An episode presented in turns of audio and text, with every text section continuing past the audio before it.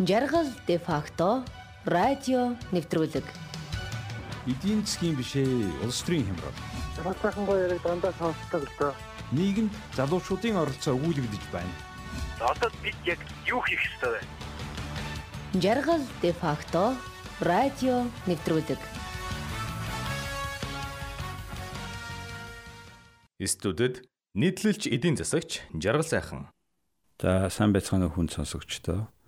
Өнөөдөр би та бүхэндээ таван толгой Торонтод гэж нийтлээ танилцуулах гэж байна.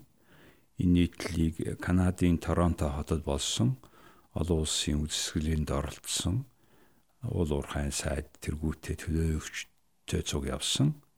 Тэгээд тэнд болсон Монголын хурлыг чиглүүлж ажилласны хувьд энэ нийтлийг бичсэн. За Торонто хотноо PDAC 2019 энэ PDAC гэдэг нь Prospectors and Developers Association of Canada буюу Канадын хайгуулчид ба олборлогчдын холбоо. За ийм энэний ээлжид чуулга үзэсгэлэн худалдаа болсон.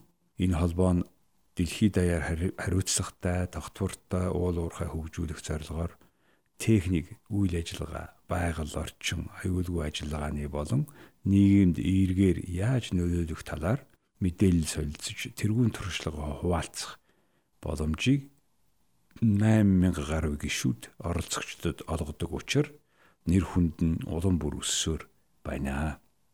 Жил бүрийн 3 дугаар сарын эхээр болдог энэ үйл ажиллагаанд 130 орны 26 мянган хүн 3500 хөрөнгө оруулагчид хүрэлцэн ирж уул уурхайн хайгуул, олборлолт, логистикийн мянгаад компани үзэсгэлэнгээ дэлгэж Торонто хотын эдийн засгт 70 сая доллар оруулжээ. Уул уурхай хүнд үйлдвэрийн сайд Сумья базар тэргүүтээ Монголын засгийн газар уул уурхайн компаниудын төлөөлөл 3 дугаар сарын 3-нд гадаадын хөрөнгө оруулах боломжийг танилцуулсан Mongolia at PDAC 2019 уулзалт хүлээн авалтаа зохион байгуулсан юм а мөн Торонто, Австрали, Монголын хөрөнгийн биржид бүртгэлтэй компаниуд туршлагаа хуваалцаж 250-ад оролцогчдын санал асуултанд хариулсан юм а. Уул уурхай хүнд үйлдвэрийн сайд Эрдэнэс 5 толгойн компани хувьцааны 30%-ийг гадаадын хөрөнгийн зах зээл дээр гаргах тухайд энэ удаа төвлөрч Канадын уул уурхайн олон улсын худалдааны мөн байгалийн баялагын Чилийн уул уурхайн сайд болон хөрөнгө оруулагчдтай уулзсан юм а. Эрдэсийн олборлолтын дэлхийн төлөв 2018 онд дэлхийд даяар төмөрлөг бус металлын non-ferrous metal гэдэг өвөнд хөнгөн цагаан алт зис цайр гэх мэт металлууд ордог. Төмөрлөгийн бус металлын хайгууд дэлхийд даяар 18 онд 10 тэрбум Америк доллар зарцуулсан юм байна. Энэ нь өмнөх оныхоос 4% өссөн гэж S&P Global Intelligence гэж компани мэдээлсэн байна. Энэ хөрөнгийн тал нь алт 22% зэсэнд ногджээ. Америк доллар чангарахаар сулардаг алтны үн оны ихэнд үнц нь 1318 доллар, оны эцэст 1283 доллар болж буурсан ч дахин онц өөрчлөгдөхгүй гэжээ. Харин 2017 оны эцэст тонн нь 6173 доллар байсан зэсийн үн Лондонгийн металлын бирж дээр эдийн засгийн өссөн нийлүүлэлт буурсан хоёроос болж 6527 доллар болж өссөн байна. 2019 онд дунджаар 6824 доллар байх төлөвтэй ажээ. Нөгөө талаас цахилгаан машины үйлдвэрлэл нэмэгдэхийг дагаад зайн металл гэ battery metal гэж зайн металл болох зис литиум болон кобальтын хайгуулын төсөв огцон өссөн байна. 2018 онд литиум хайгуулд дэлхий даяар 247 сая доллар зарцуулсан. Өмнөх оныхоос 58 хувиар Кобальт хайхад 95 компани нийт 110 сая доллар зарцуулсан нь 17 оноохоос 3 дахин тус тус нэмэгдэжээ. Гэтэл Монгол улсад ашигт малтмлын хайгуулын ажил зогсонго байдалд орсон.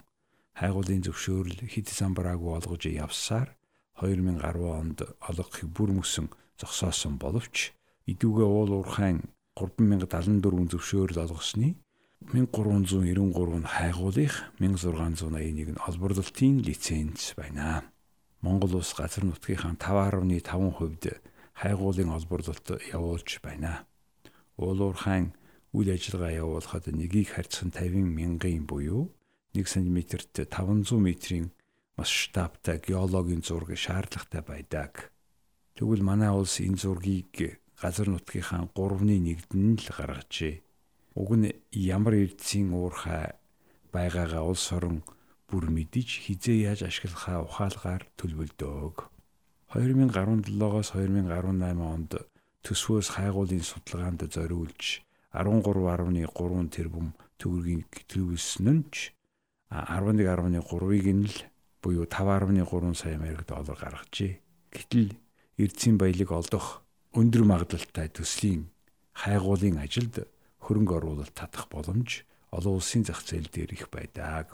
Ашигт малтмал газрын зосны газрын мэдээснээр 2018 онд Монгол улс 50 сая тонн нүрс, 1.3 сая тонн зэсийн баяжмал, 20.6 тонн алт, 169 мянган тонн жонш, 7.7 сая тонн төмрийн хүдэр, 9.6 сая тонн төмрийн баяжмал, 5.4 мянган тонн молибдений баяжмал, 14.2 мянган тонн катодын зэс 182 мянган тонн жоншны баяжмал 88 мянган тонн цайрын баяжмал тус тус үйлдвэрлэжээ.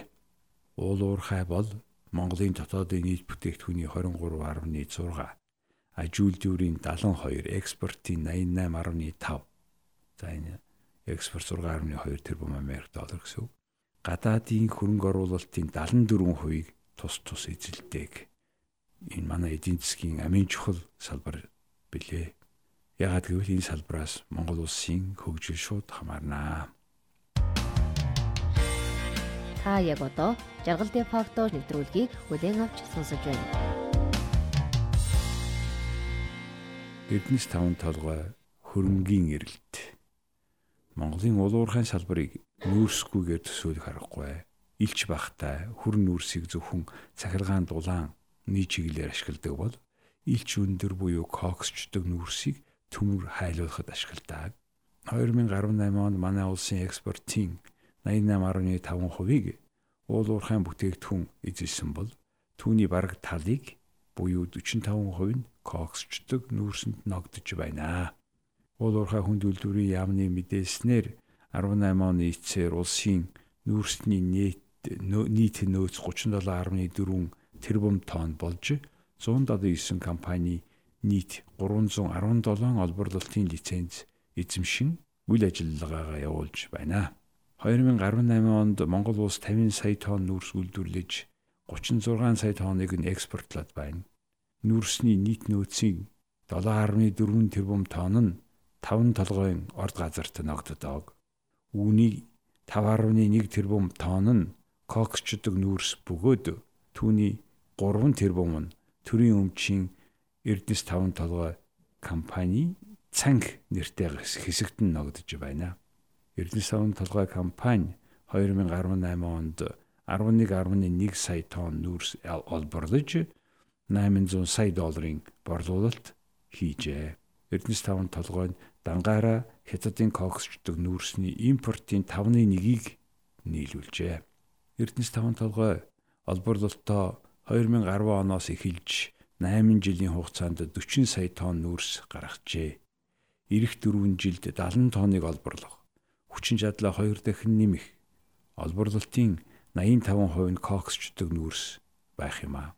Хүчин чадлаа тэгж нэмэхийн тулд гашуун сухайтын бомбд хүртэл авто болон төмөр зам шинээр барих, хил нэвтрүүлэх чадвараа нэмэгдүүлэх, нүүрс боловсруулах, болон химийн үйлдвэрүүд, цахилгаан станц барих, усны хангамжаа шийдэх, сайн шанд цаашаа ханги хүртэл төмөр зам барих зэрэг хориод том төсөл хэрэгжүүлэхээр төлөвлөжээ. Эдгээр төслүүдийг хэрэгжүүлэхэд 1.8 тэрбум долларын хөрөнгө оруулалтад шаардлагатай бөгөөд түүнийг хувьцааныхаа 30%-ийг олон улсын зах зээл дээр гаргаж босгохыг засгийн газар зорж байна. Маш том нөөцтэй, сайн чанарын коксч нүүрстэй хамгийн том хэрэглэгчийн хаяанд байгаа учраас хамаг дэд бүтцээ барьж байгуулсныхан дараа олборлолт жигдэрч борлуулалт өснөө гэж хөрөнгө оруулагчид хүлээж байна. Гэхдээ Эрдэнэс таван толгойн төрийн өмчийн компани тул удирдлага нь үргэлж солиудадаг. Тууцд нь иргэддээ тарааж өгсөн 15%-аас нь сонгосон хараат бус гişүүд байхгүй. Байгаа нь хөрөнгө оруулагчдын анхаарлыг татаж байна. Тэгээд ч 30% хувьцаан шийдвэрт нөлөөлөх хүч байгаажээ. Олон улсын хөрөнгө оруулагчдын анхаарал татаж буй өөр нэг зүйл бол Эрдэнэс таван толгой нийгмийн болон экологийн хариуцлага. Таван толгойн орд газраас нүүрсийг машинаар ачаад бомтоос 20 км-ийн наан цагаан хад нэртэй газар буулгаж овоолон дахин ачиж байгаа нь экологийн сүйрэл дагуулж байна. Хар тоосонд олон мянган машин хэсэг бүлгэрээ жагсан хил гарах дугаараа хэдэн 7 хоногоор хүлээж зогсох жолооч нар машиныхаа кабинд амьдарч байна. Тэдэнд нүүрс тээвэрлэх эрхийг зам тээвэр хөгжлийн яам олгодог. Улс төрийн холбоотой учир 3500 машин хангалттай байх ажилд 15000 машинд эрх олгочихсноос хил нэвтрэн өнгөрүүлэх чадвараас олон дахин давж цагаан хадны гацаа үүсчихсэн байгаа. Энэ зам дээр өдөр бүр авто тээврийн осол гарч амь насаа алдаж байна. Замын осол цагаан хадны гацаагаа арилгахгүй компани аль нэг хувьцааг гадаадын ч дотоодын ч хөрөнгийн зах зээл дээрээс авахгүй тодорхой. Таван толгоон хувьцааг Торонтогийн бирж дээр зарахын тулд хийх ажил их байна. 19 оны 3 дугаар сарын 13-нд нийтэлсэн. За энэ нийтлийг та бүхэн бас жаргал дефакто цэг.com-д орж текстээр нь уншиж болно. А мөн англи, монгол, япон, орос хэл дээр уншиж болно. Баярлалаа. Жаргал де факто радио нэвтрүүлэг. Эдийн засгийн бишээ улс төрийн хямрал. Бас сайхан гоё яриг дандаа сонсдог л доо. Нийгэмд залуучуудын оролцоо өгүүлэгдэж байна. Одоо бид яг юу хийх ёстой вэ? Жаргал де факто радио нэвтрүүлэг.